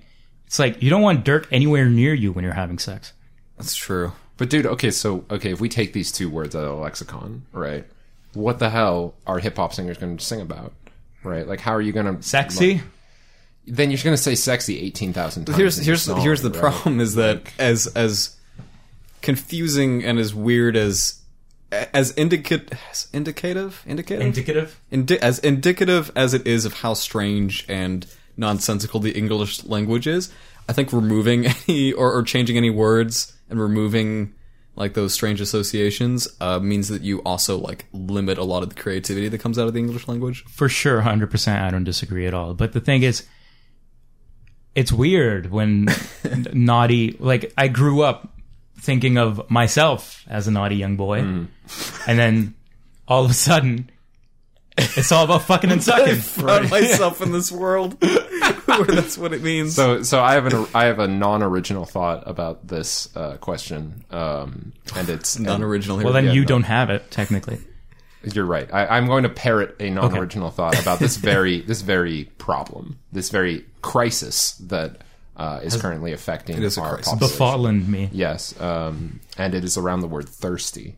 Yes, yes, yes. So, Okay. So the word thirsty has bridged Yeah. a gap where now when you're in like casual conversation with someone, like in a regular time, right? You just be hanging out like, man, it's hot out, I'm thirsty, right? And then the person will look at you and they're like, dude, what? You want to get into some fucking and sucking? And then you have to go like, no, I'm like, I'm like thirsty. I need water, right? And it's like, Next thing you know, water is code for pussy or something. yeah, yeah, Yeah. exactly. It's like, at what point are we? You people are disgusting. we're gonna we're we're gonna have to we're gonna have to fucking like have a a an entire conversation after we finished our conversation Mm-hmm. to just outline what all of our words meant because they all have crazy double meanings Yeah. that are like and we need to go through so each far. like every permutation. Yeah, Exactly, especially in the age of meme where I can't even point out that something has a single letter E on something without Logan going, "Oh my god, the memes are have become real." yeah well that's your fault you've birthed this monster. Did that happen on the way here? Yes, it did because uh, there's a sign near where we're recording this that kept losing letters, and the last letter I saw on it was an E. yeah, so So, so I made the remark that the the meme has entered the real world um I just like to mention that every time I laugh really loud, I purposely like move away from the mic so it's not loud, but somehow Still. it's, It's still loud. clips Yeah, yeah, so much. You have lungs of steel. What are you, fucking Rob Halford of Iron Maiden? I've been doing a lot of fucking and sucking. You, you naughty boy. this podcast changed into something strange well, you asked me to ask a question on True. the spot, Yeah, yeah. and, I didn't have one. it. Okay, look, we it's not our fault that you didn't prepare. Well, you didn't. I have give a enough- lexicon of games in my I had- brain to talk He was about. too busy looking at girls within 50 kilometers. I had 25 podcasts to prepare for the last question I asked, and only one for this one. I thought you meant you just have 25 other podcasts. I don't Yeah, have that's time what I to thought come he up was with a going to- question. My time is valuable. Yeah, it's like filthy. Okay, well, two things I'll say. One is that, first of all, I don't think thirsty, like, you can still say, like, I'm thirsty, I'm gonna get a drink. I don't feel like that, I feel like that doesn't carry that connotation. I think you should use the word parched. That's what I do. I say I'm, I'm feeling parched, and I get Yeah. a glass of. I say I of want to drinking imbibe water. some liquid. Yes, I But wish- then liquid. Yeah, that's part of the joke. What liquid? Yeah, Okay. Sorry. wet, wet, wet. Wet. Yeah. Moist. moist. Moist is in debate right What was now. it? Wetness is the essence of moistness, and moistness is the essence of beauty. Was it? It's a Zoolander quote. Don't worry. Oh, Okay. It's because the the merman uh, poster came out recently, and someone edited it to have that quote on it. Instead. you mean Aquaman? Aquaman? That's it. good. Merman. I'm, I'm trying to think of a, of a word that, that carries that and that isn't related to sex. isn't related to Sucking sex. and fucking. I don't know. I don't think about the English language that often. In a, in a in a meta way, I guess. I guess because it's my second language, I kind of think about it. Fair. that's Yeah. a good point. Yeah. And I think about like when I think about language, I think more about like conversation and like how people like form their sentences Mm-hmm. rather than like word like individual word choice, but not necessarily the evolution of words. Yeah. Right. Yeah, not not on that level of detail, I guess. Or it's Or that resolution of. But granted, I, Resolution, I yeah. did read like a uh, small essay about the word thirsty. that just like that like basically boiled down to the thought I just told you. Was this a comment on Reddit? no, it was a. It was, I think it was by Tim Rogers actually, who's like a, a journalist slash like uh, novelist, unpublished novelist, but writes giant like essays. Sometimes They're very long. I think it would have Yeah. been great if you if you brought up Tim Rogers, uh, then continue to bring him up on every subsequent podcast without ever explaining who he is. I feel like it'd be People very can fitting. Google him; they'll find. He works at Kotaku now. He's That's like, true. yeah, he makes videos, watches videos. He's not good. that obscure. Yeah, I, he's yeah. I mean, his humor is kind of obscure. His There's, humor like- is very Yeah. obscure. like watching, like I, I watched a few of his recent videos, and I was like, yeah, his sense of humor is yeah, it's like I, I, I, I like him a lot as uh like his his strange like eccentric personality I still uh, admire a lot and like the work he has done his sense of humor is very different yeah. from mine super strange. it's kind of out there yeah. Yeah, read some Tim Rogers stuff. Re- like go up to his uh, hidden website, uh, largeprimenumbers.com, which he doesn't advertise anywhere. I forgot that's what his website's called But yeah, go there, read some essays about his childhood, and feel oddly intimate while reading them, and it's weird. Uh, and just get thirsty. it's getting real thirsty Let's get naughty in here. Yeah can I propose a, a second amending question to well not amending it's not related at all Mm-hmm. Uh, a a second Matt que- Matt second asks question. a question. Matt asks a question. W- one that's- Cue theme song. Yeet. Thank you. uh, I only asked this because it was hard to come up with answers for the last one. uh, okay, here's my question, and maybe maybe it's a little cliche. Not really. Mm-hmm. If you had a single year to live, 365 days from this point onward, what would you do with your time? How would you spend the, the remainder of your 365 days? Lamenting the fact I'll never be able to play Elder Scrolls 6. Fuck. I would just live in sadness and Probably manage to get some Make a Wish type of thing and play at least a couple hours of Todd it. Howard doesn't care about me. I He just cares about those mountains and the fact Yeah. that you can read. If you I, can see I them, you can email reach them. Todd Howard every day, asking him to send me Elder Scrolls Six. I feel like the He's audience never replied. The sad thing is, I feel like the audience for Elder Scrolls is big enough that there may be somebody Yeah. out here who does that. Yeah, That's because I am that one. he's getting emails in like terrible English, like from an Indian guy Mm. Trying to make sexual advances on Facebook. Have you seen those? no. Those are good. You should look them up. They're, it's, it's terrible English. It's funny.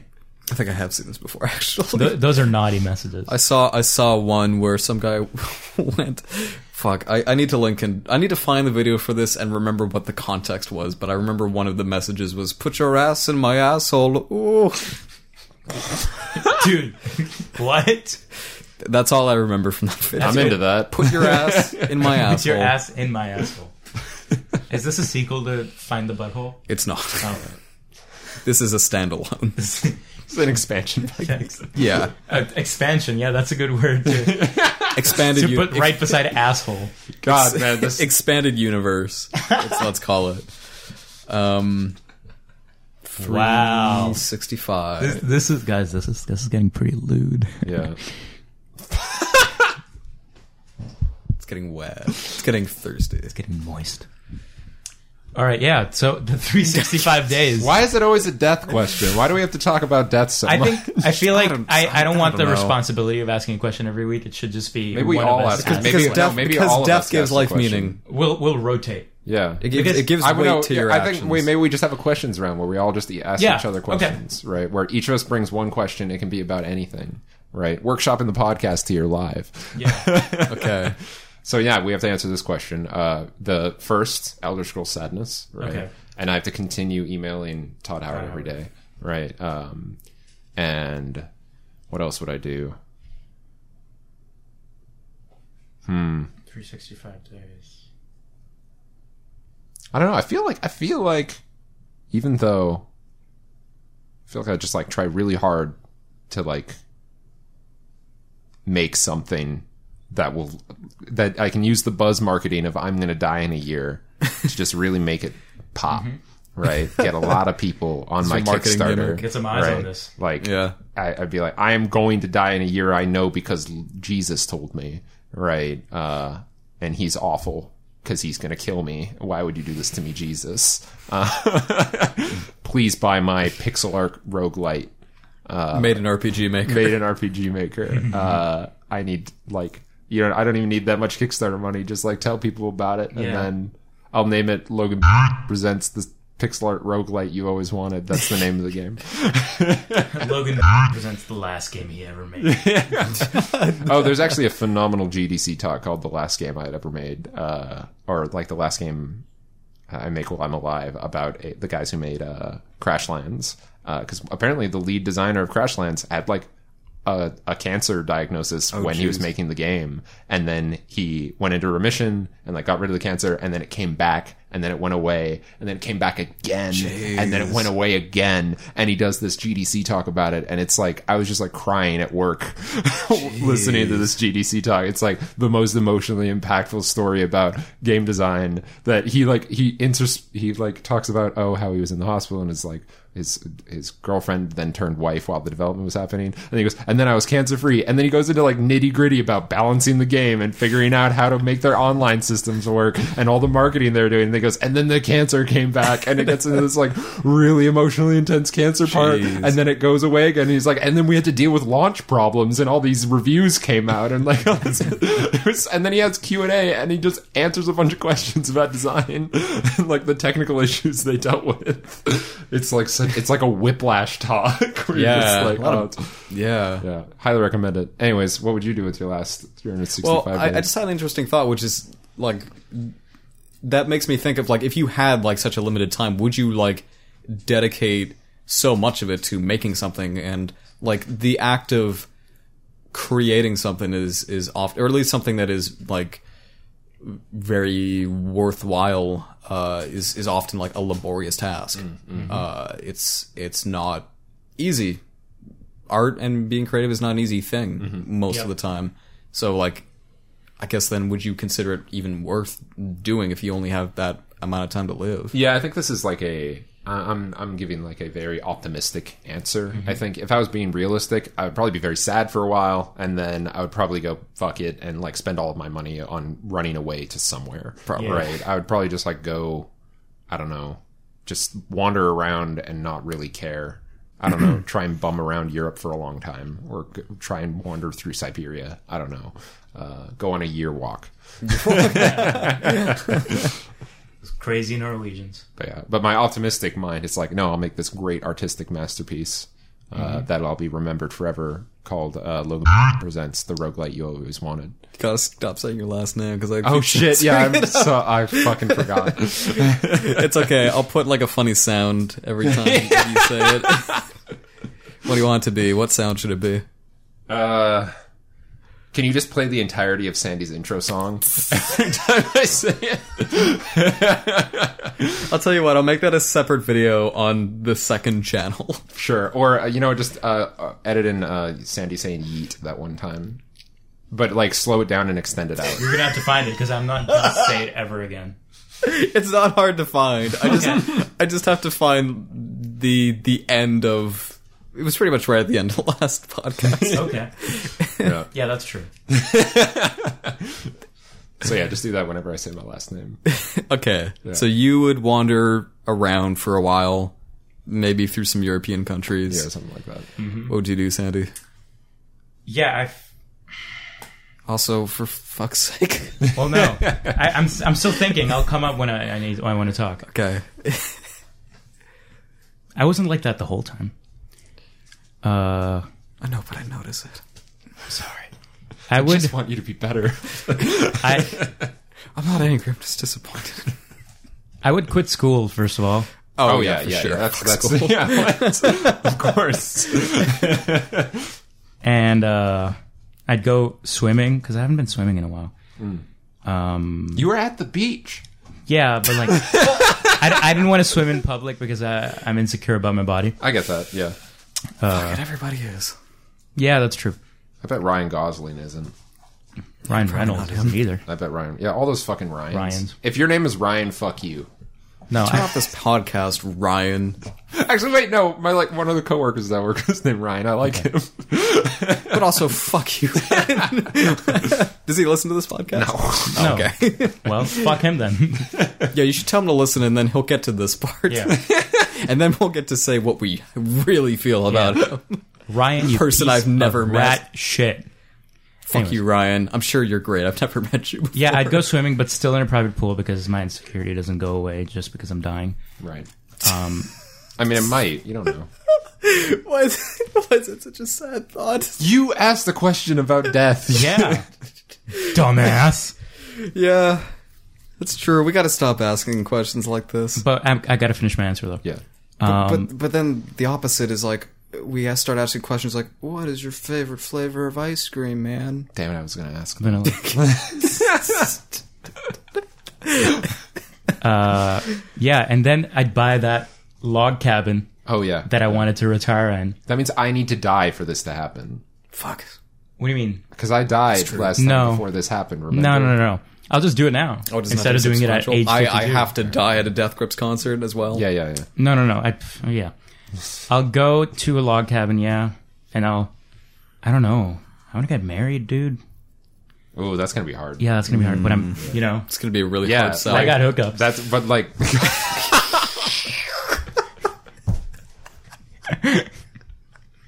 you know, I'll just, I'll just say I want to get married, and then in a month I'll get married. Holy shit! holy shit. Why am I spending my time on Tinder? Exactly, fifty miles. That's a long way. yeah. Um, Oh my god. no, but that's because I'm trying to find a real connection on Tinder. I Oh, don't. that- I don't have Tinder, by the way. Please, disclaimer. Is everybody listening? Calm down. You're not Yeah. gonna find Sandy on Tinder. Yeah. Don't get your no hopes matter up. how hard you try, you're not gonna find me. Yeah, so I'd probably get married. Just go through that charade, you know. Right. Um, I don't know what else I'd do. Uh, log cabin. I'd probably try to go hunting at least once, and What would you hunt? whatever I can find near the log cabin. You know, Just whatever's out there. caribou, elk. Squirrel. I think those are the same. Well, no, something something that's bigger than me. That'll provide meat for, the, for the remaining year. That's my one hunt. And Wow, that's ambitious. All right, Yeah. Yeah. what else? Uh, do that, and then yeah, play guitar a lot. Um, maybe try painting something. I think I'd leave one painting behind. Just burn whatever I feel others. like, and maybe some poetry that I'd write. Yeah, I'd probably write poetry. Because I feel like I, I'd write insufferable poetry that I would force people to read because I'm dying. Oh no, I'd, I'd write romantic poetry, Oh. like love poetry. I'd write insufferable romantic poetry. Would it be? Would it be like tragic romantic uh, poetry? No, Like, it all be lo- it's like love, but I'm gonna die in a year. No, no, no, no. It's like love, but the love gives me hope before I die. Okay. You know, love's a strong force, man. Once you feel it, so that leads to my and then I jack off a lot. Well, I didn't answer the question. I didn't answer. yeah, but my you question. asked the question. Oh, I'm Yeah, not allowed have to. to answer our own- No, no, no, you you can can. You your can. question. Okay, yeah, Oh. we're, we're establishing the segment segment, so you can. I didn't make have much of an answer. Excellent. What, that was it. Well, I was gonna say I would stare at a wall for a year. for for me, and I, I think I, I feel like a lot of people would be this way. I mean, like you said yourself, you would drop out of school. yeah, Um, if you were working right now, you would also probably stop working. Yeah.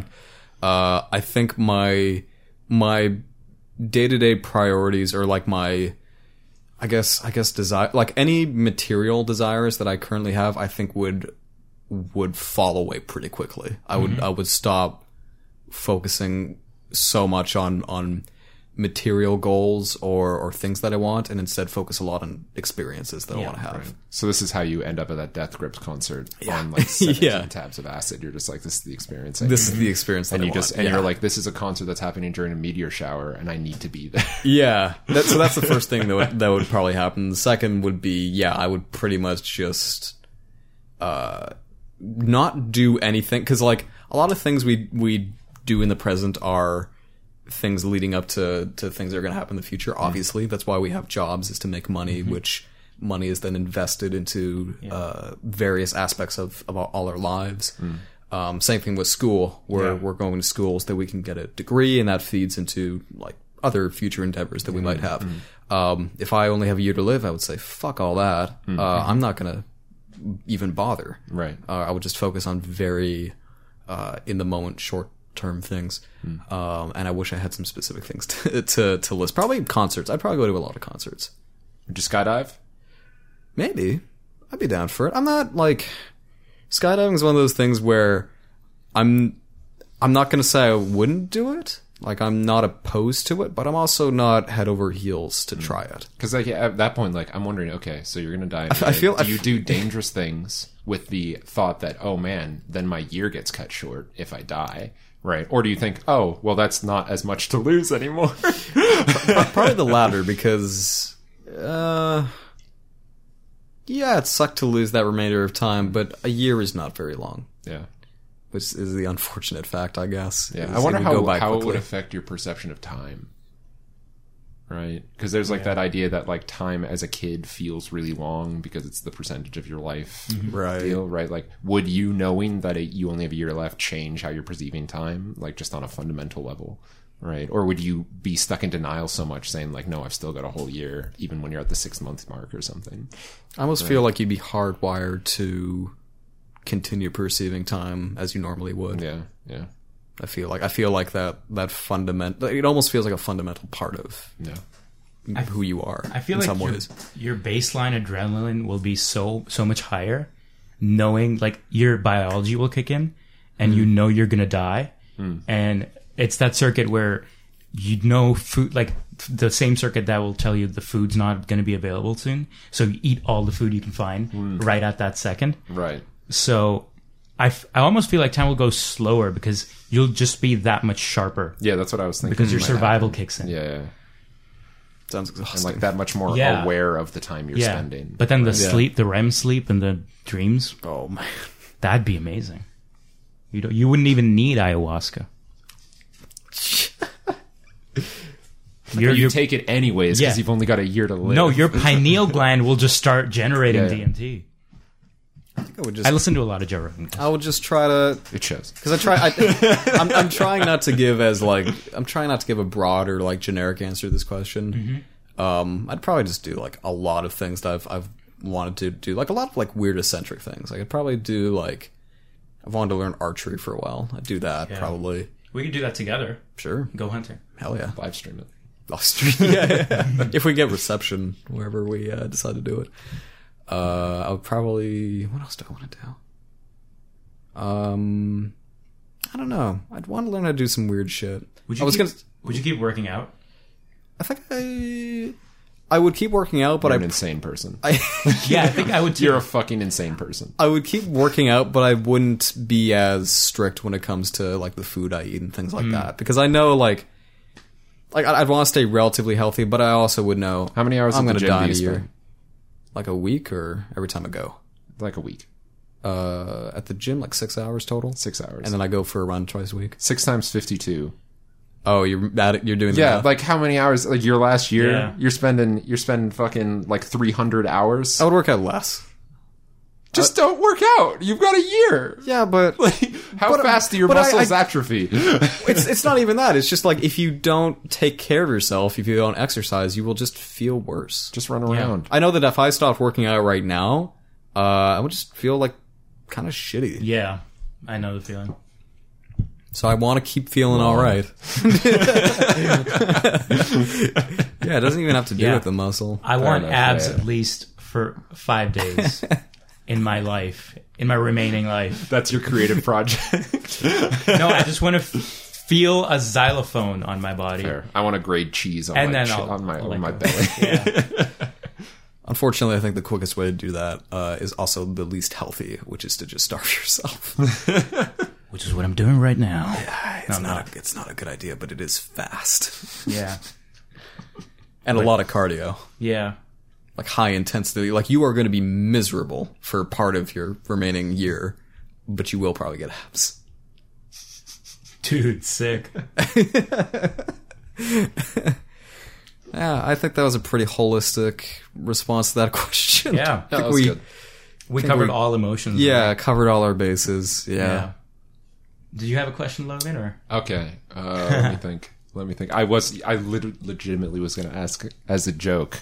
What's everyone's favorite ice cream flavor? oh, but now cookie I dough. can't do that because you made the joke on my joke. And I The, can't the joke. answer is cookie dough. And you're allowed to have a different f- flavor that you prefer. Just know that you are wrong. cookie dough is the only best flavor of ice It's okay. You wanted to work out in your last year, so your opinion on anything isn't valid. orange cardamom. Have you tried this. I haven't. dude? You fucking. That sounds like a fucking gelato flavor. Yeah, it is gelato. Okay. Why wouldn't you get gelato? You you want the best ice cream, and You can get Mario good ice makes cream the that's best ice cream. not. I mean, yes, gelato's good, but it's not. You know, regular ice cream is also very good. No gelato. You're wrong, dude. What was your question? okay, so my question uh, is: um, so in the in the fantastical future that we all imagine for ourselves, um, where we own property, uh, or even just Yes. some square footage of a thing. Just give me a box. Now, A uh, U-Haul storage locker. so you have you have uh, you have a choice of where you want to live. Uh, do you want to live in an urban area? Do you want to live in a suburban area, or do you want to live in a rural? I understand that Sandy wants to live in a rural area with the uh, with the, the log cabin. Well, yeah, like what's the what's the motivation behind wanting to live in the type of civilization that you want to live in I think I want to live in a rural rural area at the tail end of my life okay because there's no hustle and bustle. But I I do love a city like New York, and I think I would spend my late twenties there. right I would want to at least in a city like that. Uh, is the end of your life in your 30s then no, no, no, no. um, I think uh, by that point I would want a family, right so I'll be in the suburbs. oh okay Um, and then, yeah, you just slowly drift out Yeah, yeah, yeah. yeah. I think I would. I think I would prefer the suburbs no matter what because I want to be close to the city and and where interesting new things generally happen. But I also don't. wa- I don't want to be right in the heart of the city fair and have to deal with all the bullshit that that brings. Not notwithstanding cost. Like, are we are Yeah. we saying money's no object? uh, i'm saying like not money's no object just like where we, like money is an object and if you live in the urban center you probably live in an apartment right like a Yeah, small fair apartment right like maybe a medium-sized apartment if you end up doing well professionally Yeah. and if you live in the subur- suburbs you live in a slightly larger place and if you live in the rural area you live probably on like an Yeah. acre- acreage or something Mm-hmm. right um so That, that being said, be, being that the market is still the way it is where we live, Hmm. I am not opposed to the idea of just straight up moving to some rural part of Alberta. no Yeah. for the fuck of it. Yeah, I ask it because a, a few of my friends have like done the rural thing. They've just like Yeah. moved out there, like fuck the city, and they found jobs uh, where they get paid a good amount of money and they spend very little on where they're living. which is which is awesome. Except that, like, what is there to do out there? Yeah, I mean, they, a lot of them are like hippie like folks. Fair enough. Like, See, I'm, I'm out, not. live free. Yeah, yeah, Dif- um, different states of mind, I guess. Yeah, but yeah, I, I was thinking about that, and I I was. I know one thing. I'm like, fuck the suburbs. I will burn the suburbs to the ground. Oh, really? I never want to live in a suburb when I'm living on my own. Really? Uh, even though that's looking like what I'm going to have to do. Um, but uh, Why's that? because fuck the suburbs, man. It's a soulless husk of a town. Uh, it actually how it how it came up for me is like the suburbs. One, there's really bad suburbs where all the houses look the same, which there aren't a lot of those in Vancouver. Uh, you get those a lot when you go out to like um like uh, Chilliwack or uh, um, Yep. places up in like like lower central BC and stuff like that. Uh, or White Rock has some places that are pretty pretty spooky Yep. um, and that play those those types of things when I see just rows upon rows of houses that look the same and people with their shitty little lawns and their little lives and I, I, I look at that and I'm like I would I would kill myself in a year I would be like I couldn't I would not be able to handle it no way in hell um, and then uh, I had this strange experience over the weekend where uh, I was going for a hike with some friends uh, up in um, in North Van, um, and uh, I was like walking around the suburbs up there, um, listening to uh, Boards of Canada.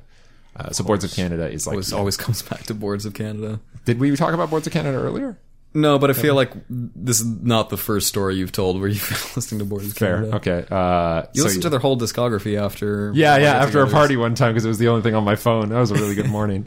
Um, but they have a they have a they have an EP called um, called A Beautiful Place Out in the Country, uh, and it, the uh, the eponymous track was playing as I was kind of walking through these streets, um, and that EP has this like it's a it's a lyricless EP.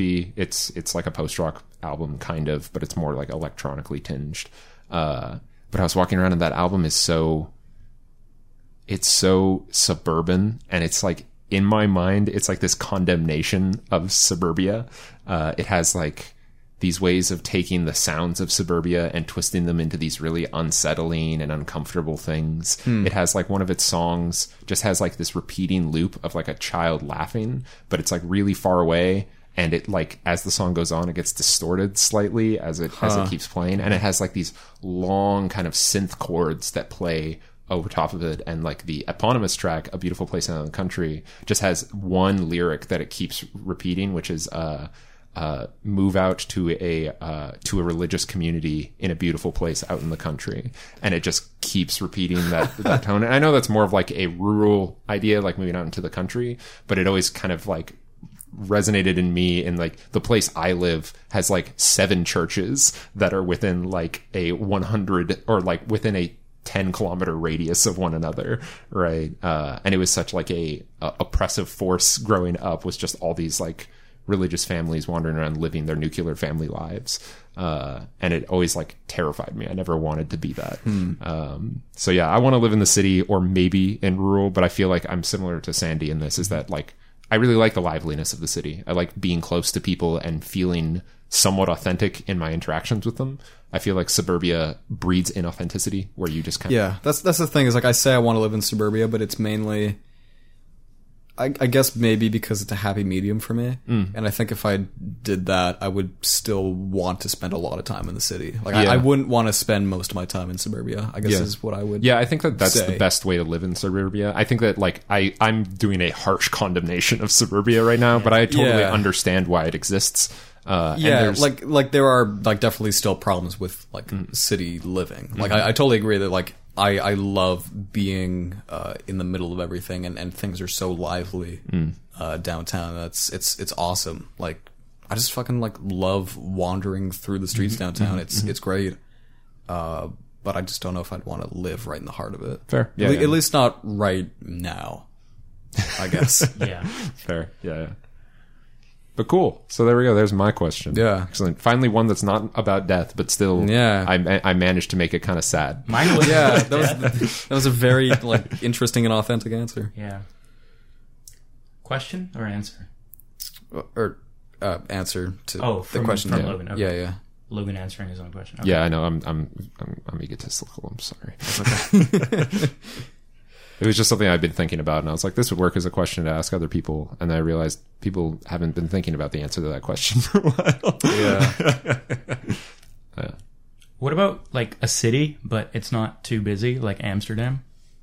Yeah, I could see that. Like I when I went to Amsterdam, it was a a really pleasant experience. Mm-hmm. It's like super relaxed and very kind of if you don't want the hustle and bustle of a city, you want Amsterdam or another similarly like bike oriented city Yeah. that's less noisy, like crazy and noisy all the time. Um, yeah, that's that's probably what I would ideally want, and like I think that is a bit idealistic, at least for like North American cities. Uh, but yeah, like ha- like being able to live in such a lively place without all of the unfortunate side effects that that br- often brings. Uh, not the least of which would be, you know, like noise pollution, pollution in general, uh, all this other uh, all this other baggage that comes with living Yeah. right in the heart of a city. I just feel like more alive when I'm in a city. Like if I'm spending too much time away from people, I feel so disconnected from society. Right? Uh, like a city that like if I had to if I was able to pick a city to live in, I'd live in like Berlin. When I went to Berlin, it was like the coolest city I'd ever been in, and it was a city that seemed like you can grow old in it. Uh, and you can find your place in it. Right. Like it's such a diverse and like interesting city to live in with such a interesting history that has built this crazy culture Yeah. that's that's within it. Um, Yeah. It's similar like New York. I think New York would be really. I've never been to New York, but from what I hear, it's just this really interesting cultural stew. Fuck, I really want to go to New York for yeah, that for that reason. Yeah, yeah. Quizzacast goes to New York coming soon. we'll go It's together. serious. Kickstarter. We need to fund our tickets Yeah. there. I need to. We don't even have a camera. We need to fund the camera We too. have phones. We need to fund literally all of the Just equipment. Periscope. yes, Periscope. We'll whole just thing. rent everything. We need to raise a hundred thousand dollars in order to uh, Periscope our journey through New York. that or we get that Brazilian barbecue place to sponsor us. Rio Steakhouse in Denman Street. there it is. All right. Thank you for joining us. Uh, this brings us to uh, one final segment of the podcast, which will be brief. It is also where I will once again play. Uh, is it uh, Mind and Soul, Soul and Mind from uh, Getting Over It with Bennett Foddy. Uh, it will now play during this segment. I've decided now. Uh, this is a segment I made up uh, pretty close to recording this podcast. It's called Leftovers. It's like Halloween in July. It's like. It's a little Halloween come early. uh, yeah, this is leftovers. Um, we're not going to spend too much time talking about the things that are that are brought up here, but basically, uh, whenever I, I find something online, be it news or or just anything that I've stumbled across that directly relates to something we've mentioned on the previous episode. Uh, I'll put it at the end of the podcast in in this segment. Uh, so if you want, uh, you know, to read or or look at some more interesting things that relate to things we talked about, uh, here you go. You can do that. I've got two things for this week, two items on the menu. Uh, so on, and this is going to include episode 25 because uh, because uh, we didn't do a segment like this last week. It's because the premiere of season two. And Yeah. uh, so we talked about at the end of uh, episode 25, we talked about cheating uh, and hacking in video games. Uh, and I've got a interesting piece that uh, I found on Reddit uh, like five days ago. Uh, a player hacks the Splatoon 2 ranked leaderboards to spell out "Please add anti-cheat" in an effort to call out Nintendo's lack of response to cheaters. And here I, I have a picture uh, where every single entry on the leaderboard uh, spells a is a word spelling out that sentence. that's good. Uh, yeah. He was subsequently banned, but uh, it was really interesting. And he actually he put out like a statement about why he did it, uh, and Oh god, now he probably thinks he's a martyr. Oh jeez. but yeah, it was it was like like very like strangely genuine. Like this definitely came from a place of he loves this game uh, and wants it to be better. Right. So he did this, uh, and it was interesting. It, it reminded me of the things we we we mentioned. You know how uh, you know sometimes there are. There, there are forms of cheating that aren't necessarily malicious or you know have all the negativity. But do you want all these vigilante cheaters trying to make taking their own justice within the game world? I don't know. It's a slippery slope. I don't know. You, you, you, the listener, can decide for yourself. Read this this post that I'll link. Uh, so there's that, Whatever you decide, I agree with you. and then the only other thing that I found uh, that was interesting was uh, this Mark Brown video. Uh, who you may know, he has a YouTube channel called Game Maker's Toolkit. Oh, is this the accessibility thing? Yes, Hey, yeah, this thing's sick. it's a really cool video. I think he's making multiple videos. Isn't yeah, yeah. It's like a Yeah. new series. This is the first in a yeah. It's the first in a series of YouTube videos he's making. If you don't know who Mark Brown is, look him up. Uh, he does a really interesting series called Game Maker's Toolkit, and he does a lot of other uh, really cool videos related to game design and development. Uh, and yeah, he put out a video uh, a day or two ago uh, called uh, I don't have the exact title here, uh, but it's about making games better for for this video specifically, it was people with auditory disabilities, so the hard of hearing, the deaf, making games more accessible. And then subsequent videos, I think, will be focusing on, on other types of disabilities. Um, and yeah, just we were talking about the Xbox Adaptive Controller and, and how cool that was. So uh, if you want to watch a really interesting video about uh, um, the potential ways that accessibility could be improved in, in video games, then there you go. It's a it's a really good watch. Yeah, as like an addendum, uh, I found out through this video uh, from some other like forums that uh, are game dev related. There's a website called GameAccessibilityGuidelines.com that just kind of goes through a bunch of basic, intermediate, advanced, and the full list of ways you can make your games and other interactive media uh, accessible to a wide variety of people. Super cool if you're interested in that, uh, or if you're a dev making a small game and you want to just open up your potential audience just that little bit more. Yeah, Yeah, it's super cool. yeah. So go check that out. That's gonna do it for for leftovers. That's gonna do it for the podcast. Thank you all for joining us. Uh, we'll talk to you. I keep saying we'll talk to you. We you, we will talk At at you uh, a couple weeks from now uh, with more questions. uh, Maybe not from Sandy because No. apparently he can't be trusted to come up with questions. I'm sorry. now we all have to bring up questions because of Sandy's laziness. I had a question to be fair. Oh, it's yeah, true. you it's did. true. Yeah, I had you a bring question. one. Yeah, Yeah. yeah, yeah. All right. I try to make it not about death. That's hard. It is. Yeah, it's it's rough being a millennial. Yeah, and I guess we'll also plug our Twitter because you said that would be a good idea to do. Yeah, Does it have an underscore? No, it's Quizzical at Pixel. Quizzical Pixel, all one word. dot com. If you Do want that. me to tweets, if you want to hear some some bullshit from me, then there you go. he will retweet anything you tweet at him. For, for That is a promise. weeks, This is legally binding. tweet anything. anything at him, he will retweet it. tweet Yeah. anything at Quizzical Pixel, and I will He will. Re- it's a bot. He has to. regret saying that. for the next two weeks. Yeah. If he if he doesn't retweet it, feel free to just spew vitriol at him for the next two weeks. Logan, please. you can edit this out. Or or you can submit questions on Twitter too. Anyways, thanks, you can Matt. do This that was too. really fun. yeah, this, this is a fun. this is fun. Thanks for listening. Thanks for holding me to that. uh, we'll talk to. We'll catch you on the next one. Goodbye, everybody. Bye. Yeet.